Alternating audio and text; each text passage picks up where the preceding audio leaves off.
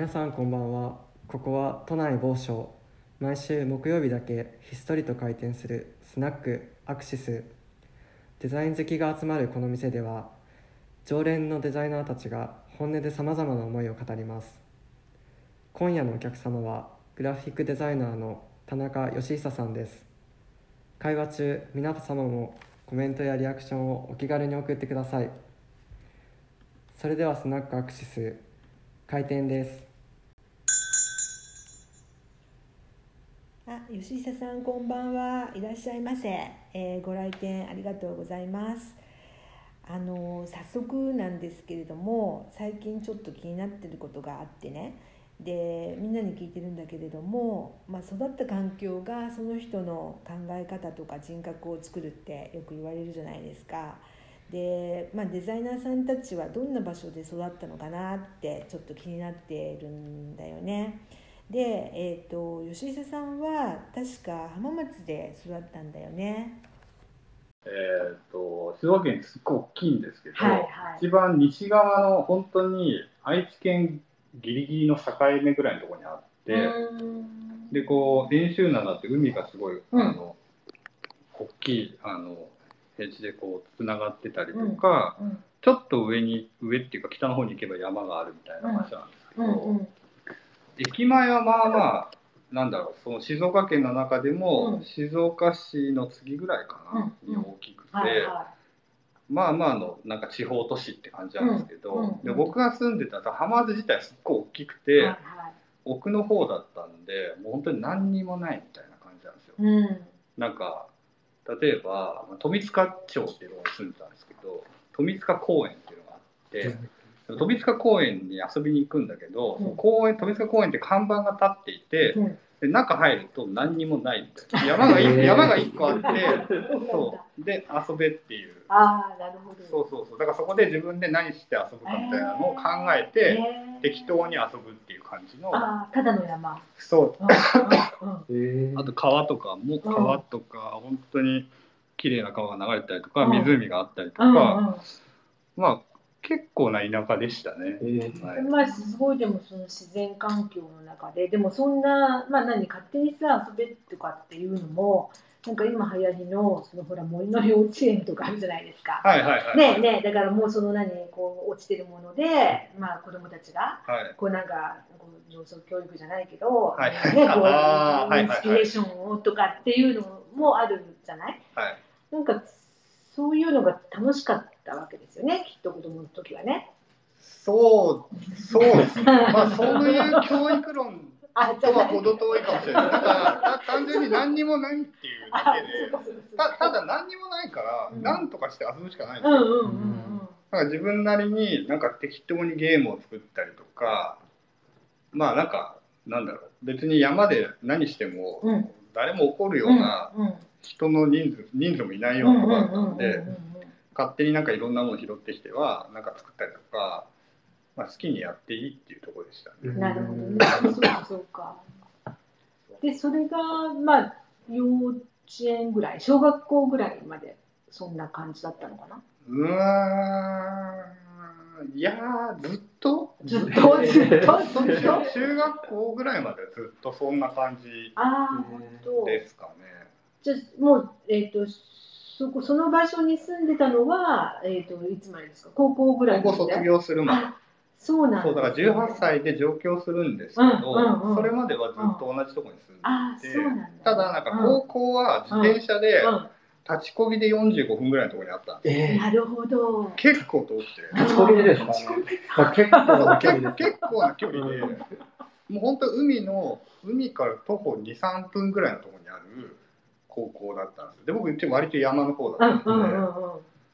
結構結構な距離で なるほどね。それ毎日それで立ちこぎでそ通ってたんですうやってましたね、へー。今考えると本当すごい遠かった。部活動とか部活は、は、そのなんだろう高校はもう僕美術科に行っちゃったんですよ。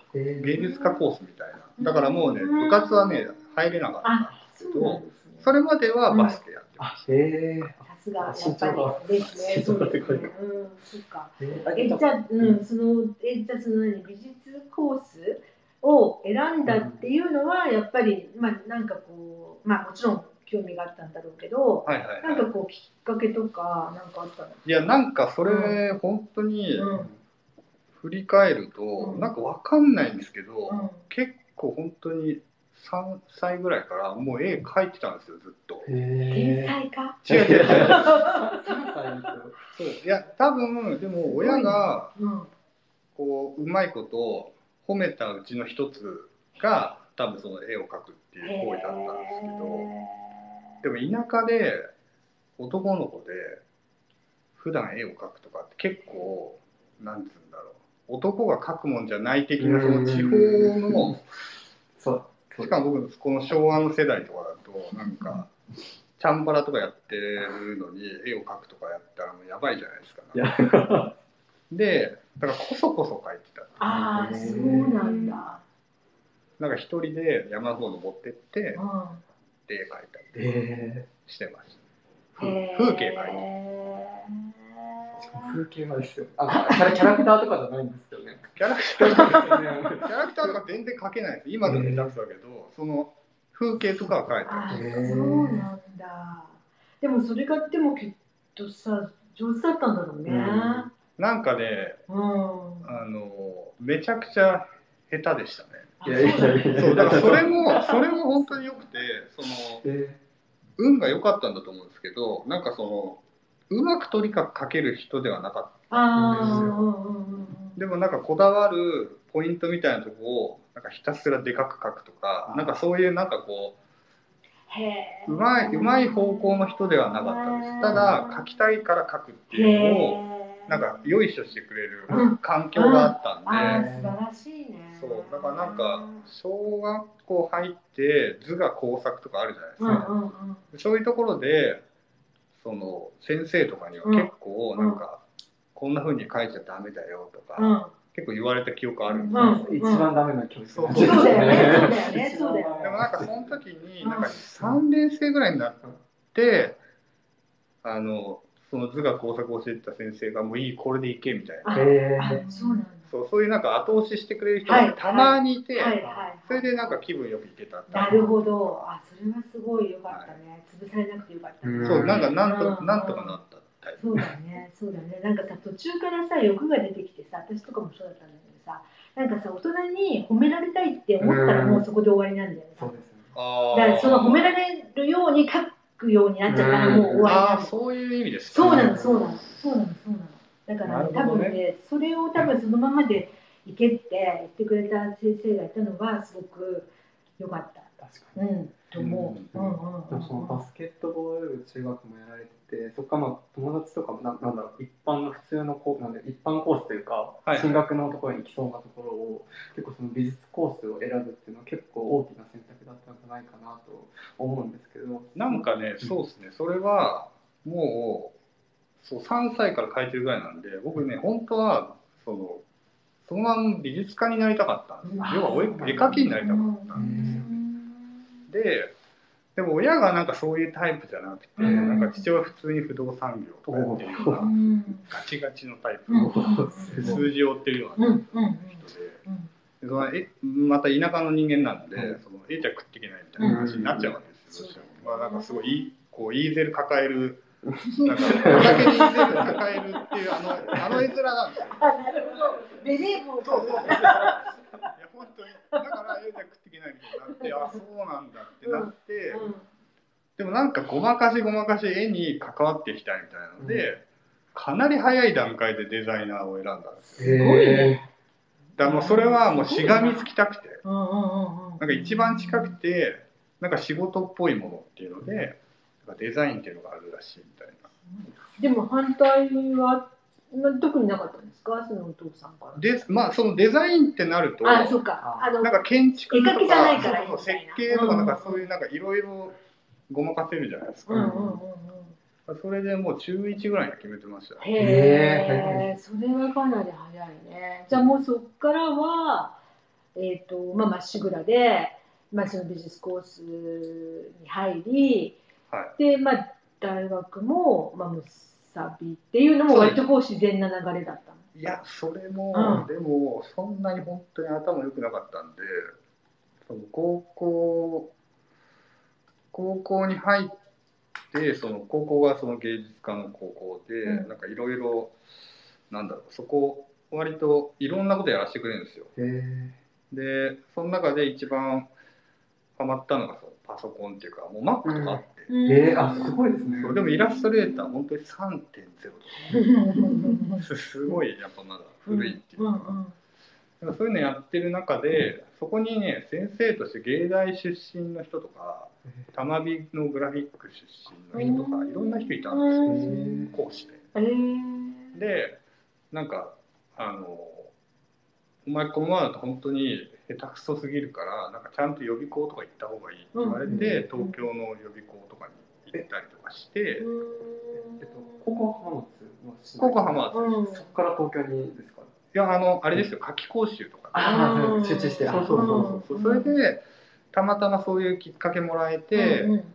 で東京の夏季講習に行ったらその自分のレベルの低さを痛感して、うん。あちょっと真面目にやんなきゃダメだってうんいうので,、うんで普通にあの1回浪人して、うんで予備校に通ってたうんって感じですね。その時の予備校はもう市内のですか？東京の方に出られて。東京の立川の美術学院。えー、じゃあもうす月宿というか住みながらですか？えっともうそれは浪浪人してるんで、はい。もうこっちその一人暮らしを、あ一人暮らしそのタイミングで、して。え そう青梅に住んだんですけど、あなんへー。そう。かそれもなんか今考え本当バカじゃないですか。なんで青梅に住んだんだな。んか自然がなんなだろう。とだなんかただでも立川ってめちゃめちゃ歓楽街みたいなところに行ったことあります？なんかちょっと夜が光ってるあ感じ。そうなんだよ。そう。だからここにいたら遊んじゃうんじゃないかなってで青梅は結構本当に何にもないんで、ーそこから通った方がいいっていうので電車30分ぐらいかけて毎日通ってすごいねでもそれなんか自制心があるというか自制があるというか。いやだ自分を信用してない全く信用してなかった。です自分をなるほどなるほど。いやそうなんか浜また浜松とまた立川のなんか出会う友達とか人とかもこう一新されるわけですよね。はいはい。なんかそこでなんかこう楽しい出会いとかなんかあありました？ありまあまあもちろんそう予備校の中でもその仲いい人たちっていうのはできたし、なんか全然か違いましたね。ただでもやっぱりその予備校行くってお金出してもらってるじゃないああとなんか一応こうなんつうのこう親からケツ叩かれて、はい。1年で入れなかったら浜松帰ってきて仕事を手伝う手伝えみたいな感じで言われてたんで、うんもうこれ絶対にしがみつきたくて、うんうんうんうん。だ結構真面目にやってあます。はい。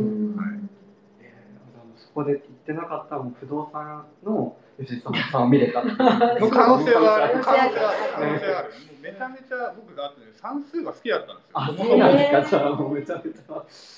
それもそう3歳から始めてるものが多いんですよ。へー3歳から公文を10年と、あと水泳10年とか、えバスケも小学校からやってて、えすごいじゃん結構好きだったんですよね。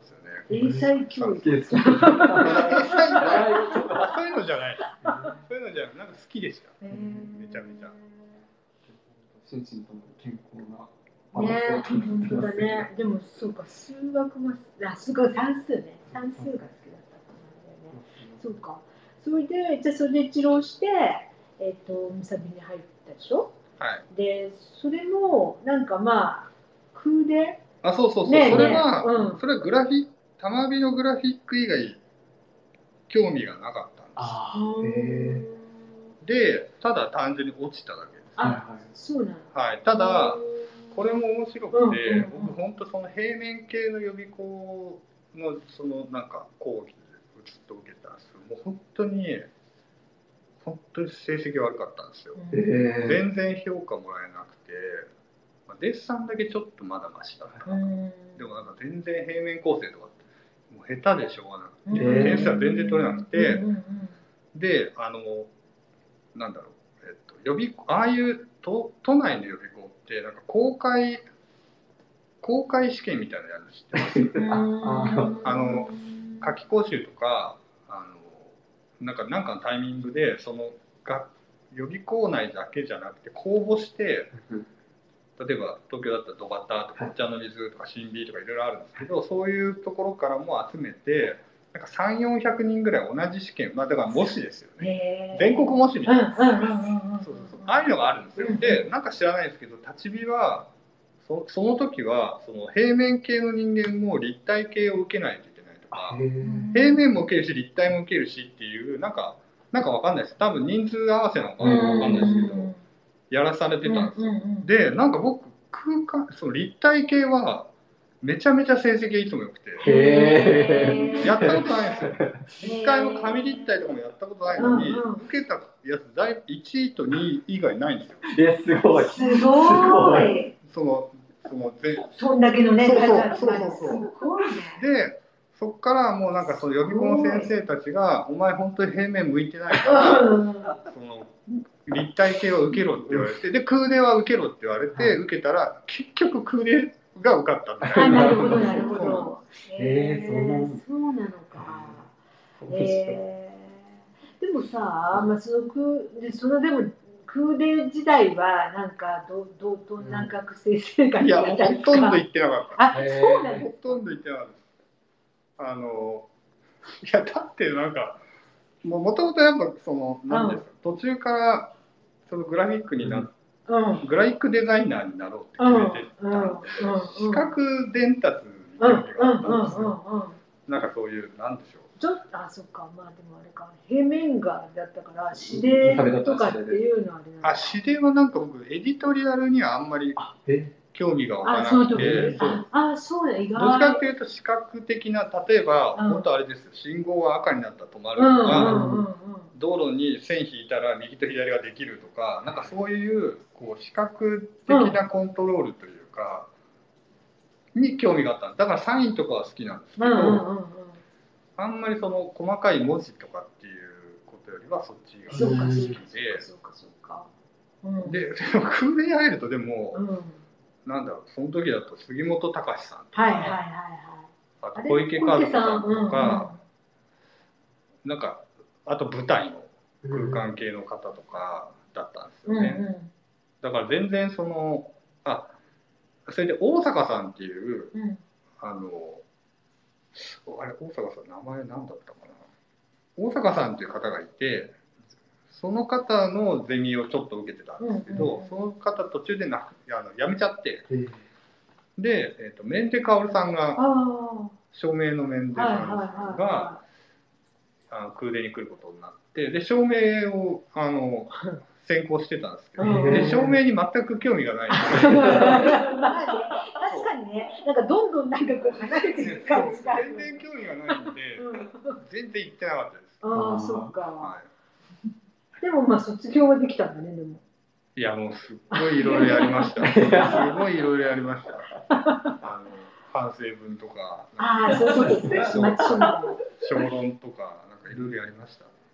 それでなんとかあの卒業させてましでもさ大学行かないでじゃあその頃は何何やってた。ずっと家でなんかや作ってました。グラフィック的なものを。へえでも発表とかも特にないこともなく。ーっとずっとなんかやってました。ああどはい。もうそれは好きだからですですけど、へえ勝手になんか想定してうん。課題を。うん自分で作って。えー、すごいね。でもそれができるんだったら大学行かなくてもいいかもしれないね。なん確かまあちょっとわかんないけど、だって大学のなんか意味あんまりなくない？今話聞いてる。いやいやいや、でもやっぱなんか大学そうですね。まあいろんなパターンがあると思いますけど、まあ僕はその大学で知り合った友達とか大学に行って知ったこともあるとは思います。うんなんか今でもやっぱり例えば自分の事務所とかもその空手の時の同級生とかシェアしてたりし、うん。まあ何かしら。何かしらね。はいあるあると思いますね。あると思いまなるほどなるほど。はい。そうか。それでなんかすごい勢いでぴょんぴょんなんか進んでっちゃうんだけどさ、あのなんかあの進んじゃダメ。なの卒いやそんなことないのでさでも卒業して、うん。えっ、と独立するまでってはい。なんか数年の、はい。何年ぐらいあったんだろう3ヶ月ぐらい。え？え？本当に、はい。えじゃあ卒業してもうほぼすぐ独立した？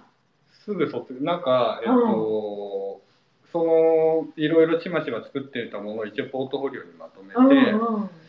なんかそうどういうとこに行きたいだろうみたいなことをいろいろこう考えたんです、うん。でその時になんかタイクングラフィックスっていうグラフィックのデザイン事務はい所があるんですけど、はいはいなんかちょっとプロダクト的なものとかサインとかあとカルチャー面とかいろいろやってるところで、うん。うんなんかここだったらとりあえずいろんなことを学べるかなと思ってそのポートフォリオをまとめてうん。出して、そうん。したらなんか入れてくれて、それで働いてたんですけどなんかあのなんて言えばいいんだろうな。なんか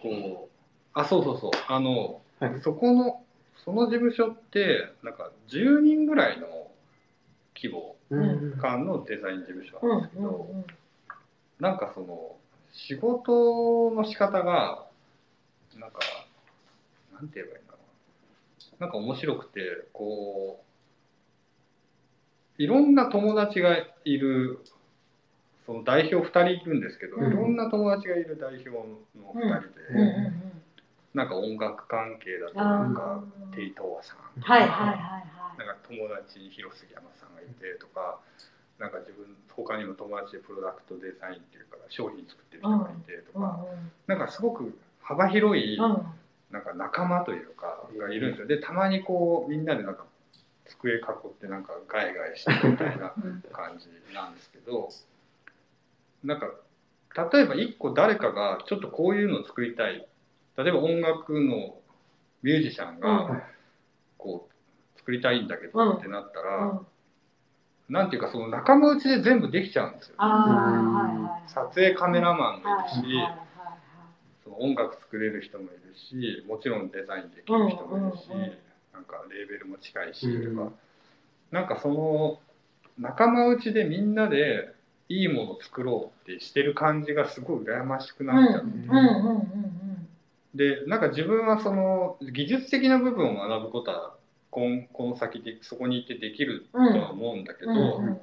それよりもなんか自分のスタンスに共感してくれる仲間を早く作らないと、なんかそこでずっと10年やっててもそれは自分の仕事ではなくて、うん。その2人の仕事を手伝うっていうことは一生変わんないなとうん思ったから、うん。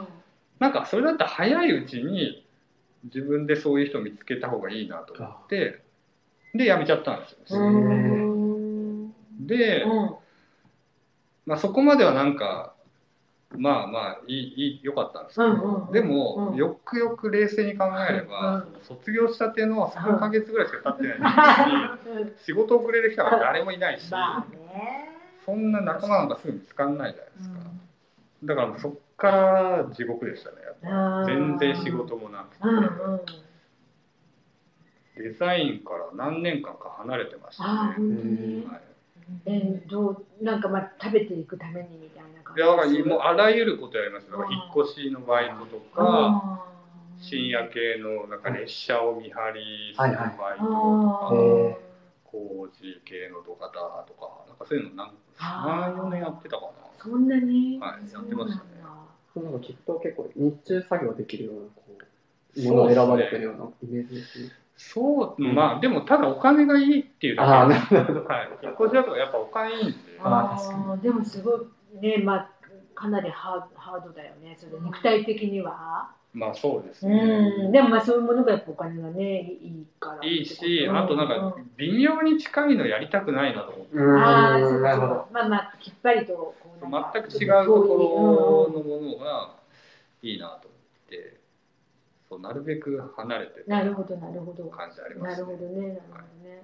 それででも、まあそういうふうにしながらも、またデザインの方に、またこう、まあ、なんとか戻戻るというか。うあうんうん。まあなんかそういう仕事やればやるほど、うん自分のやりたくないことはもうやりたくないなっていう 逆にあだからその仕事としては一緒にやれないかもしれないけど、うん少なくてもそういう人に会おうとーか、うんうん。なんかその人たちの空気を吸おうみたないるほどうんなるほど。感じになってて。だから仕事じゃないんですけど、うん。なんかそういう人に出会える場所とかに行ったりとか、あとなんかこういうことをやってるいのいいなって思えるようなお店に通ったりとかあそういうのしてたんですよね。でそのうちなんうん。か仲良くなったりするお店とかは知り合いとか出てくるじゃないですか。それもなんか仕事じゃなくて、うん。なんかなんかなんだろうな。なんか困ってることがあったら手伝ったりとか、うんうん。なんかたん全然関係ないですよ。なんか本当になんかなんだろう。なんか物を運ぶとか、えー。あんまり手伝いますよみたいな感じでやったりとかしてたんですうんよね。うんそうしてるうちにうん。なんか、たまたまなんかこう印刷物で困ってるとか、なんかちょっとしたものを作りたいとかっていう話とかがこうだんだん出てきた。時になんかもうただでもいいからあまりやりますよみたいな感じでちょこちょこやったりとかしてたんですよね。でそうこうしてる間にうん。なんかその、なんだろう。なんかこう作品集とか、うん。そういうなんかちょちょっとしたこう印刷物みたいなのがうん。うんきちんとやれるタイミングとか出てきてでなんかもうなんだろうな。全力でやるじゃないですか。うん。あのなんかそそのぐらいになってくるともうなんか自分が表現したいこととかっていうよりもなんかこうそこのためにうんうんうんうん。全力でそこのためにみたいな感じになるわけですよ、うんその背景的にも。う。はいはいはいはそれでやるとなんか本当に喜んでもらえる結果が勝手についてくるっていういか、うん。あとなんかそういう本とかだったらなんかそれを見た人うがん。なんか出版社の人とかそれを見た作家の人とかなんかやってるブランドの人とかが、うんなんかこれやったの誰ですかみたいな感じで、うんいやーそうか。そうそれでなんかそのお店の人にうん。なんか聞くとなんかそれまでこうなんて言うんだろう手伝ってきたこととかがなんかそのまんまこういい形でこう流れてなんか一生懸命やってくれますよみたいな、うん。それで、まあ、なんかどんどんなんかなんだろうネズミ講のようにいや。いいなんか話が増えて。くるでも感じでもそれすごい素晴らしい話だよねあそうですかうんそうだよだって。だって。結局ほらなんて。いうかこうやっぱそれが多分ね仕事まあ綺麗に言っちゃえばだけどやっぱりその本当に仕事に対する姿勢っていうかさ、なんかそれねやっぱその人を喜ばせるとかねまあ、その作家のためにとかそれはやっぱり本当にさ一番大事なところじゃないですか、まあ、今そうですね。ね聞くとね。だからそれを多分本当に本当に必死でねされたんだと思うから,、だそれが本当にでも伝わってきっとねクオリティとかにもきっとね反映されて、すごい素晴らしい。今の、うん、いやなんか、ね。でも本当学生の頃とかは、うん。とかなんかその卒業して会社を辞める頃とかそこから辞めた数年ももちろんですけど、うん。多分もっと自分のなんかなんだろう表現者としてのオリジナリティは何だとか、うん固有性がどこで担保できるかとか、めちゃめちゃ考えてたじゃないですか、うんでそういう表現をどうやったら見つけ出すかみたいなことに時間をかけてたタイプだったんですけど、なんかそのい。ろんなバイトがうん。いろんなバイトがとか 社会勉強が全部洗い流していくという あかそういうそのそんなお前誰もみなんか求めてませんからっていうのをなんか体で体験していすくっていう。なんかそれより大切なことがあるだろうみたいな。そうそうそう、なんかすごい、なんかそんな、お前のそんなんどうでもいいから、うん。あの役に立てるような人間になれって言われてるような素晴らしい。時間で、それで清められていきました。なるほど。なるほど。なるほど。引っ越し屋さん。にいやでもさ早めに清められてよかったかもね。いや全然早くない。そう？全然早くないそう、はい。そうかな。でもほらさ先にそっちにさなんか染まっちゃってさもう元に戻れなくなっちゃう人もいるまあまあかもしそうだねれないじゃん、いやでもでもやっぱりでも20代とかもそれで全部そう？まあ消えてますよ。全然。ああ本当、はい。あのまあまともに仕事がちゃんとうん。外に出ていくっていうか、うん今記憶してるレベルに残ってるものなんです。やっぱ30代うん入あ本ってるん。で、当、はい。そうか。全然。じゃあまあ意外とまあお遅咲き、うん。遅いおめちゃめちゃ遅いですよ、だったのかはい、なんか同級生とかだったらみんなもっと早い段階意で結果出してる人多いし、そっか、はうん、なんかそう大学の、まあ、そうあんまりこうグラフィックのイメージがないんじゃないですか？なんでしょう？学科も違うし。あなんかそうそうですよねきっと全然ないと思います。ねああそうなんだ。なんかねたまたまねだから先週のね出てくれたね二つまた浩一さんもねはいはいはい。あの20代ね、うん。ずっとね不遇の時代でねあの奥さんがね養ってくれてたっていうはいはい話をはいはい。ねまあちょうどねしてたんだけどでもやっぱりなんだろうそうか石井さんもそのぐらいね時間かかってるっていうかめっちゃねうんなんだね。めっちゃかかってますねうん。かかってごいかかってる。そうか、ご実家に一回戻ってとかは全く考えられなかっいやちょっと一回帰りましたね。一回帰って、うん。でずっとその帰ってる間、い。サーフィンしてたんですよ。たあそうなんですかそう。あれでも実家は山の方って言ってませんでしたっけ？山の方。山の方だけど、うんその車だったらああ全然そう30分ぐらいで着いちそう。かゃう自転車じゃなければね、そうそうそう電車じゃなけないうん。そう。でもうすっごい楽しくなっちゃってこのままだとまずいと思って戻ってきました、ああそうなんだ。それそのまま行ったらプロサーファーになってる。いろんな可能性がそうか、えーそうか。それでちゃんと戻ってきたんだ。いやでもそこからまた都都内にこう出てくるとうん。結構またそこもねえそうだようんね、スタミナがいる実は、うん、エネルギーね、うん。使えそうだよねなんかね。そっちになんか流れちゃいそうだよね、うん。サーフィン楽しいとか言いながら。ねそれこそもうお父さんもあのねそうですね。って思ってるからそうそう余計にこううん行ってほしくないような感じが。そうなんだね。そうかそうか。あので例えばまああの石井さんももちろんそのねいろいろこう代表作はいっぱいあると思うんだけれども、例えばそのまあ写真家の松田さんとか津田直さんとかとのまあ写真集もすごくねあの何冊もはい。されてるけれども、そのじゃあ津田さんの例えば写真集とかを一番最初にやり始めた頃っていうのはどのくらいですか？それはもうでもずいぶん前になるんですよねきっと。えーっとそうですねいやいつだろう。2014年5年ぐらいかな、うん10年は経ってないと思いあます。けどね本当に、そはい。っか。だからまあそれもだからやっぱ34、うん。5じゃないですか。ああそうですか。はそうか。じゃあまあいろいろこうまあ徐々にこう安定してきてそのネズミ講のなんか効果がこう現れてきたはい、そうです頃。そうですそうです。全然そのうん後ですああそうですかそうですか、そうか。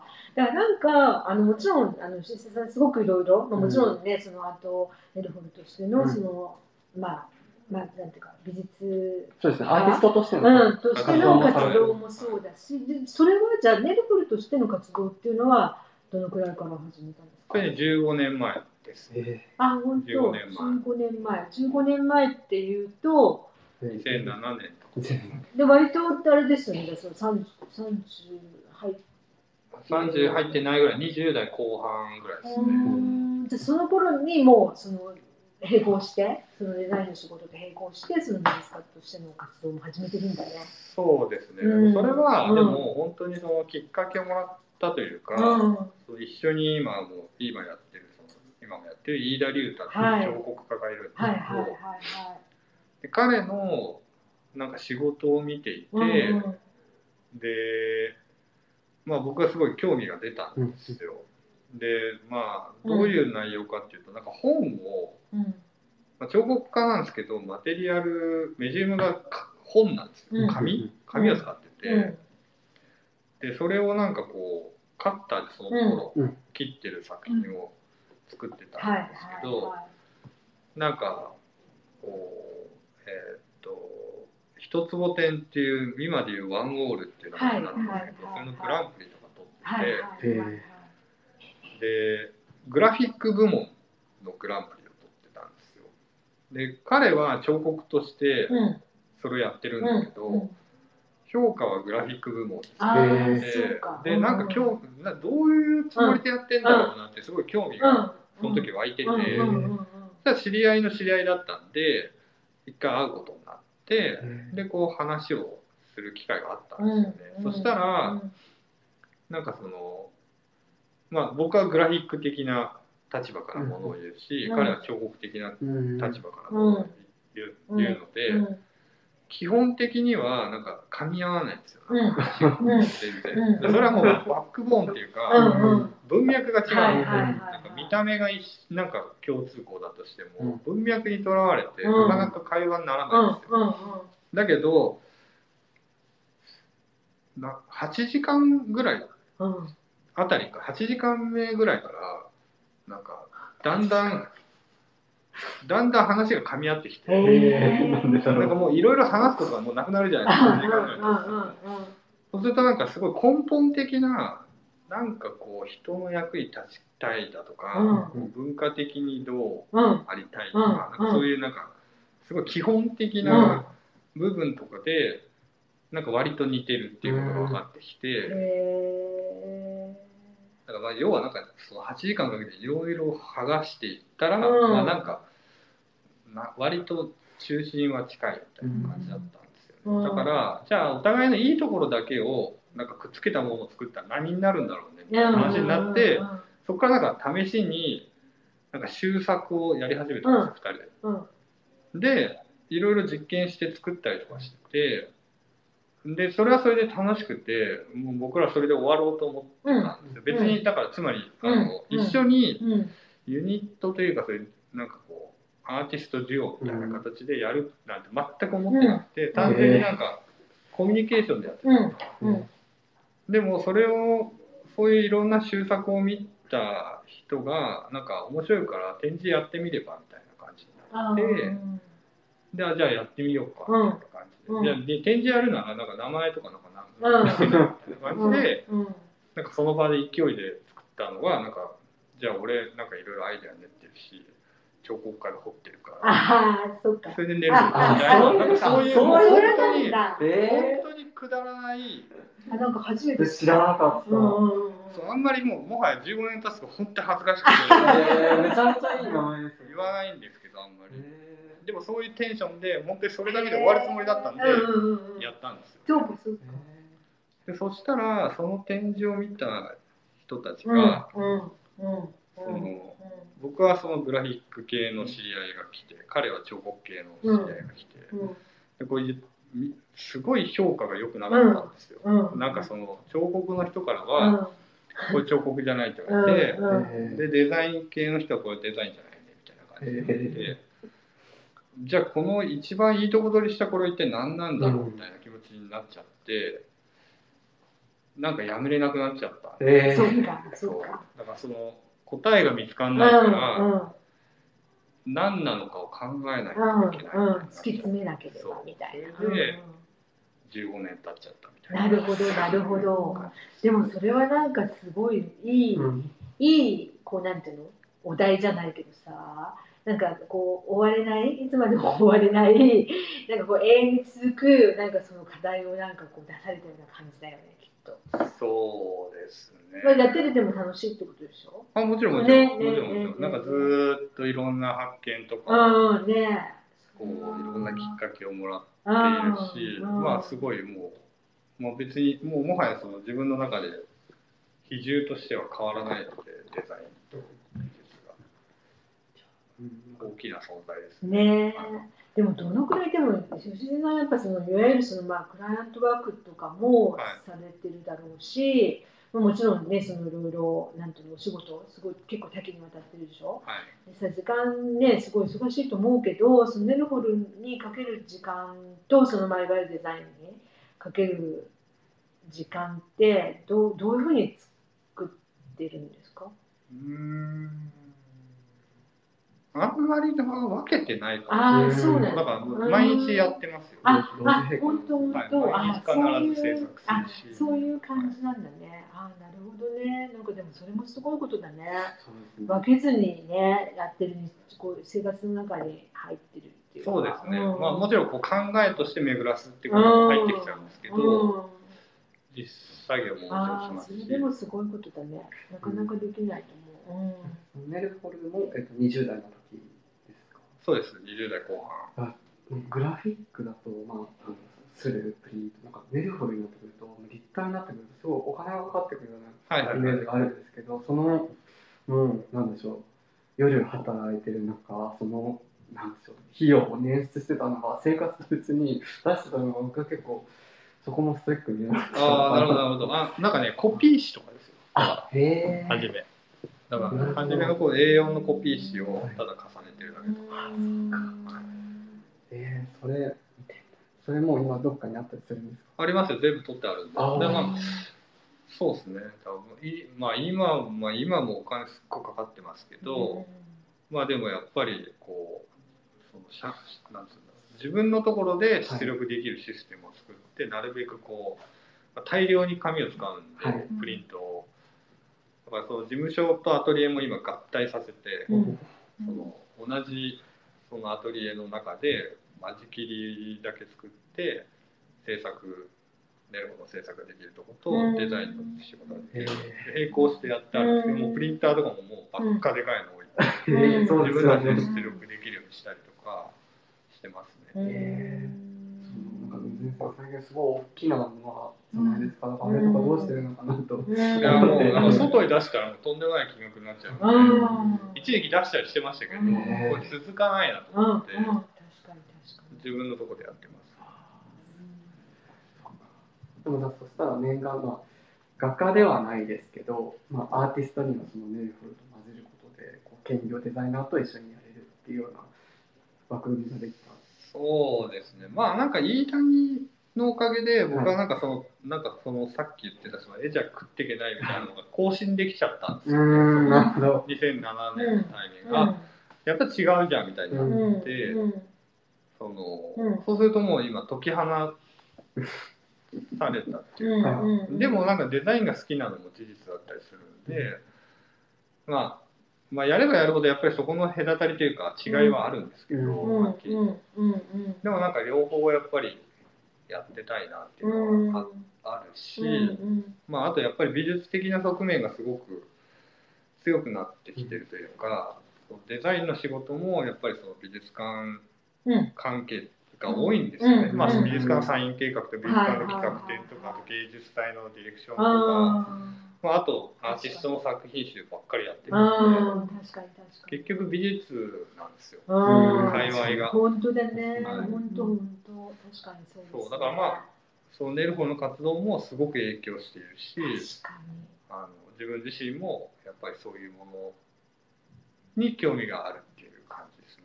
へうんでもなかなかそういう人ってあんまりいなかったんじゃないかなと思うんだよね。だからデザイナーはデザイナー。だからそのあくまでもグラフィックデザイナーとしてそのアーティストをあ、まあ、アーティストの、まあ、作作品集を作るっていう人が多分今までは割と大変だったんじゃないかなって気もして。だからその自分もその後のねちゃんとそのやりながらあの、まあ、そこもちゃんとは本当の意味でこう体感しながらやっていく人って意外となんかあんまりいなかったような気もする。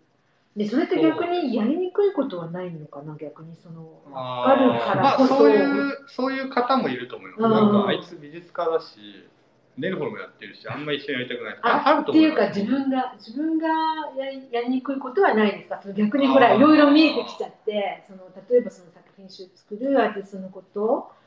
まあそこは割り切りがあるのかなじゃあきっと。いやなんかどっちかというと、うん。デザインでそのさっきの流れなんで、うんうん。デザインで自分のあそうか。その人のために。そうなんですよ、うん常にそれだから一応歌い文句としてはあの一番美術家の気持ちが分かるデザイン。だからあそこにだからそのアーティストとしてのあの田中さんはまあ消すというかそうじゃなくてその立場はやっぱりあくまでもそのアーティストのことを考えてあそうです。もちろんもちろん。だからこあそうかそうか。だから。の作家の意図を多分本当に読み、うん。なんかかなり深くうんうん。考えれると思うんですよ、うんそれは自分が美術家だから、だからね。そうだかから、うん。そのその作家がどうこの作品集を出すことでどうありたいのかとか、うんこのコンセプトをどういうふうに伝えたいのかとかでどういった人に手に取ってもらいたいのかとかその自分が作った作品を一番そのうん。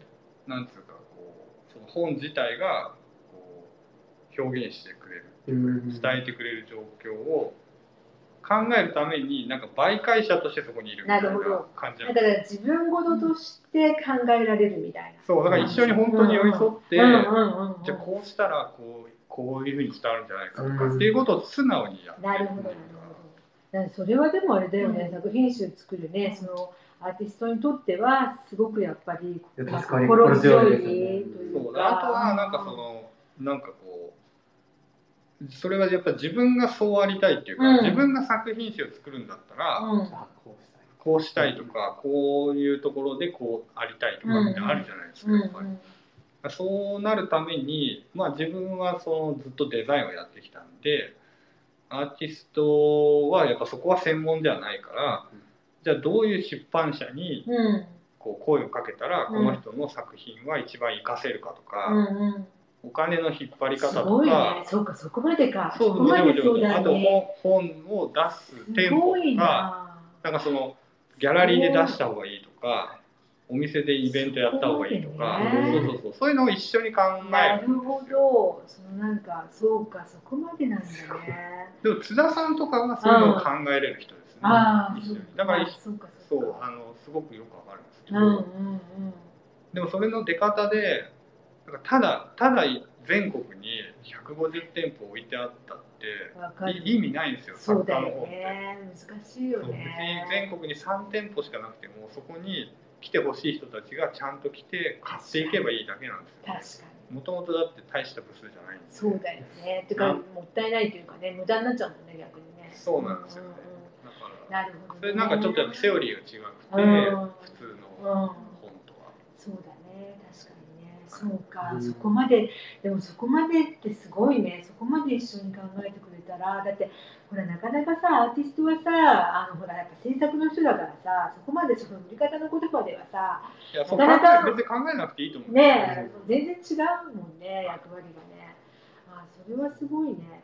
でうん。と同時にだからその吉田さんはまあご自身のというかそのあれだよね出版社も共同経営で持たれてるんですね。ペースパブリッシング。あ、はいはいはい。うんうんうん。やってますね。やってるというか、まあ、でも、うん共同経営のように始めたんですけど、まあ、基本的には普通にアートディレクターみたいな感じです、ね。だからそこのお店とか、うんうん。出版物とか、うんうん。どういう作家を扱うかとか、うんうん。そういうのも一緒に全部やってますけど、あの経営自体はその代表に任せて。るそうなんですね。はい。なんかちょっとだけ遡るんですけど、うんうん。そのエディトリアルに、まあ、あんまり興味がなかった話があった中そうそうそうそう。で一回そのなんか作品なんか作ることがうんあったって、なんか今田中さんといえばなんだろうまあ想定となんか写真みたいなのをなんか専門家みたいなイメージがそれってどどんご自身でこその時にそういうイメージがどんどんついてきたのかなっていうのって実感されたりしますか？なんかそれは本当に、なんかやっぱりそのも元を正していくと、うん。別にそんなにその本のデザインを教えてもらったこと一回もないんですよ、へないないけどなんか本当に印刷とセットでうん。デザインもついてきたぐらいのうん。仕事から始まってるんですようん。ね、うんだからなんか本当に独自に勝手にこう見てうん。やっただけだへえそれですごいよね。それでそれは天才ですよそれは。そうだよもね。いやでも本当にだから文字とか、うんだから今見ると本当文字とかやばいっす。すごい変な組み方とかして。てえだからその時何も知らないんでそのまんまやってるんですようね、ん。でもそんなに大した量ないんでその写真集とか、うん。うん。うん。文字とかに関してです、だからその時のいやこれの方が読みやすいでしょみたいな感覚で作ったりしてたんで、うん。えそれで来ちゃったんですよよね、うん。でもなんかだんだんだんだんやればさすがに覚えるじゃないですかそのやってると。そうだから今はある程度はやれるようになりましたけど。それがある程度はえでもさエトリアル全然興味ないってね、言ってってもねそこまでに行くってすごいいやだからあれですよ。多分その、うん。エディトリアルの人エディトリアルのデザイナーさんからすると僕のって多分そういうああそっか。そういうセオリーとか多分全然。そっか。エディトリアルって言ってる意味がちょっとまた違うのかもね。ちょっと違う、うん。僕どっちかっていうとそのあの元を正せば多分その紙立体なんです。はそのさっきの。うん。だからこう本って写真集とかアートブックってやっぱりその質感とか、うん。大きさとかあとお重さとかそうあとそのシークエンスとか、そうだよね。シークエンスだよね。なんか割と建築的に僕捉えてて空空間立体物なんでですすよね。ねですね。でそれでこう体感して何どう思うかっていうところに対しては多分すごくすごい気を使ってるんですよ。なるほど。なんかそれでなんかすごくなんか腑に落ちた。腑に落ちた。なるほど。なんかはい。そうか。だからそうだか。ら文字の書体がたこれがとかじゃないんですようん。全然。確かに。でもそのうん。もそこその佇まいとかなんかすごい気にしてるし、うん。あともうそもそも紙がものすごい好きなんで、うん。紙もめちゃめちゃいろいろあのストックしとかしてましたし、うん。本当あの紙さモーパイみたいにさ目つぶって触るだけで っていうぐらいやってましそのぐらいまでなんかやってましたね。日本の紙って本当に2万種類ぐらいあるんで印刷できる紙が。結構世界で見ても特殊なんですよね、ねまあそこまである必要あるかって言われたらあれなんですけど、でもまあある種その中からこの作家に一番ベストな紙を選ぶっていうとことかにはすごいこだわってるというか、まあ、そうすることによってやっぱりその作家の一番体現したいことを伝えやすくなるというか、そういう意識が高いかもしすごいですね。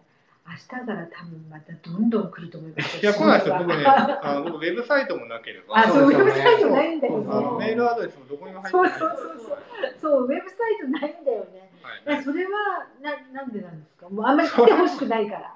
それも、うん。いやすごいそれもまあ本当にぶっちゃけて言うと、うん。なんかその売れないというかそのうん。20代は必死で広報をしようとしてたんですよ、だからなんかそういう例えば編集者さんに会ったりとかしたら、こういうことやっててとか、うんうんうん。なんか一生懸命プレゼンして、あのでなんかたまにこう気に入ってくれる方が本当にたまにいて、でこう載せてくれたりとかするんですよね。でそうするとなんか少なからずその媒体が大きかったりすれば興味を持って連絡くれる人が出てきて、であやっぱりこうごく効果あったみたいなうん感じで,、うんうん。でこう仕事するじゃないですか、うんうん全然うまくいかないんですよ。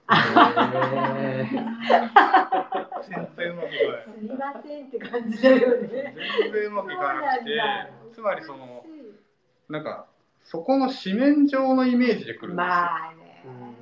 当然。うん。当然なんあの僕そのそう相手が悪いとは全く思ってなくて、単純にやっぱりイメージそうなるじゃないですか。そうだね。でもいやそれは単なる成果物でしかなくてうん。その本質的な話じゃないじゃないですか、うんうん。でこれ多分すごい意味ないなってなっちゃって、うんうん。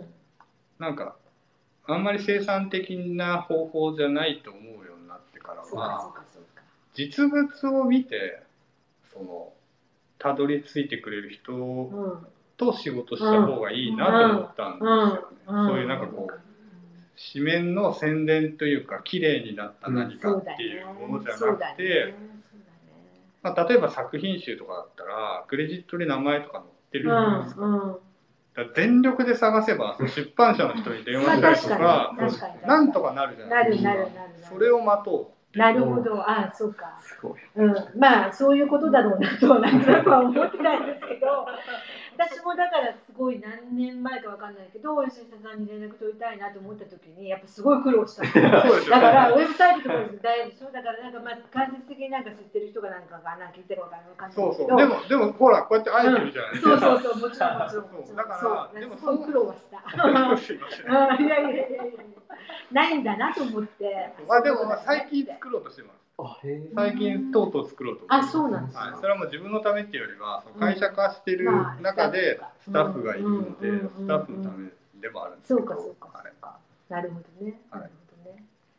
そうですか。わかりました。あれも聞いちゃいたいです。ね、うん。マイブームとかも。ああそうだね。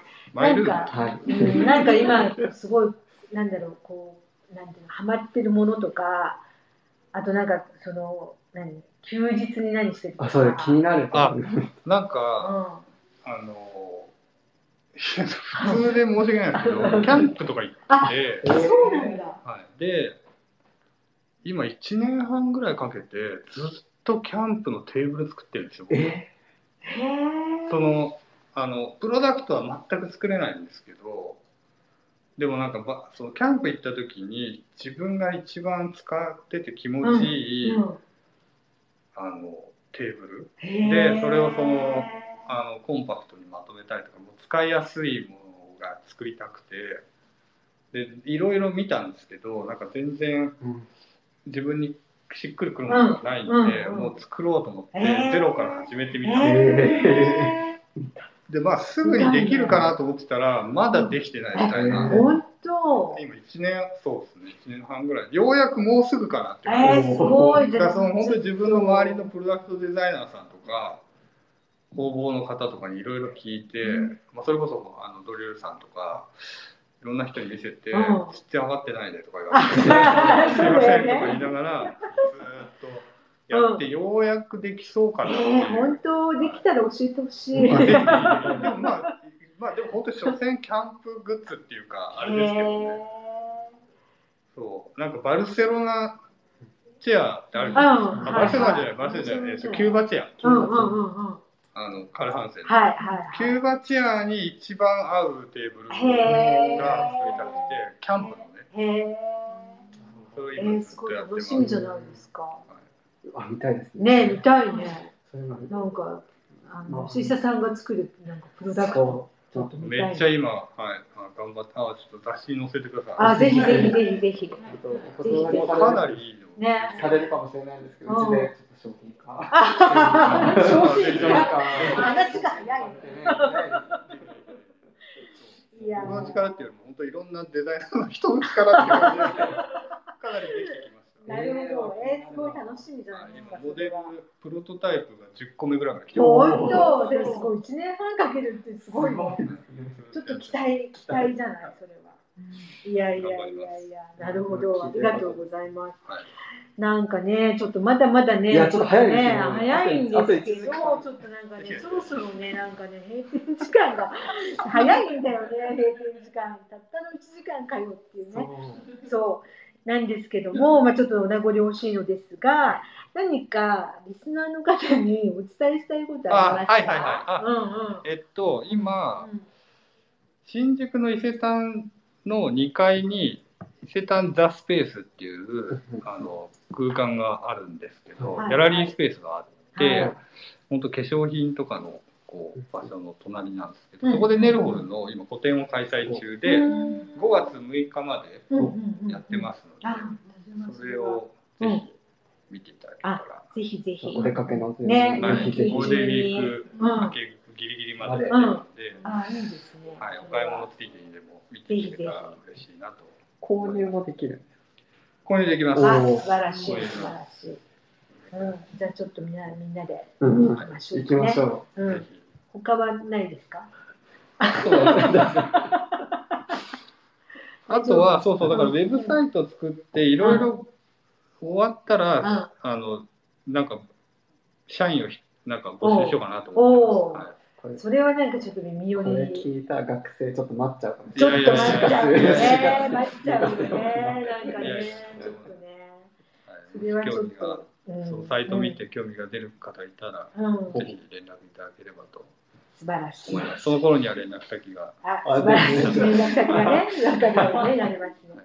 わかりました。なんかじゃあ今日は本当にねありがとうございました。なんかすごいあっという間の1時間でしたが、なんかあんまりいいこと言いませんいえいえいやとんでもないですよ。なんかね素敵なお話でしたね。はいなんかじゃあまた続きはリアルスナックで。はい。ありがとうございました。はいどうもありがとうございます。はい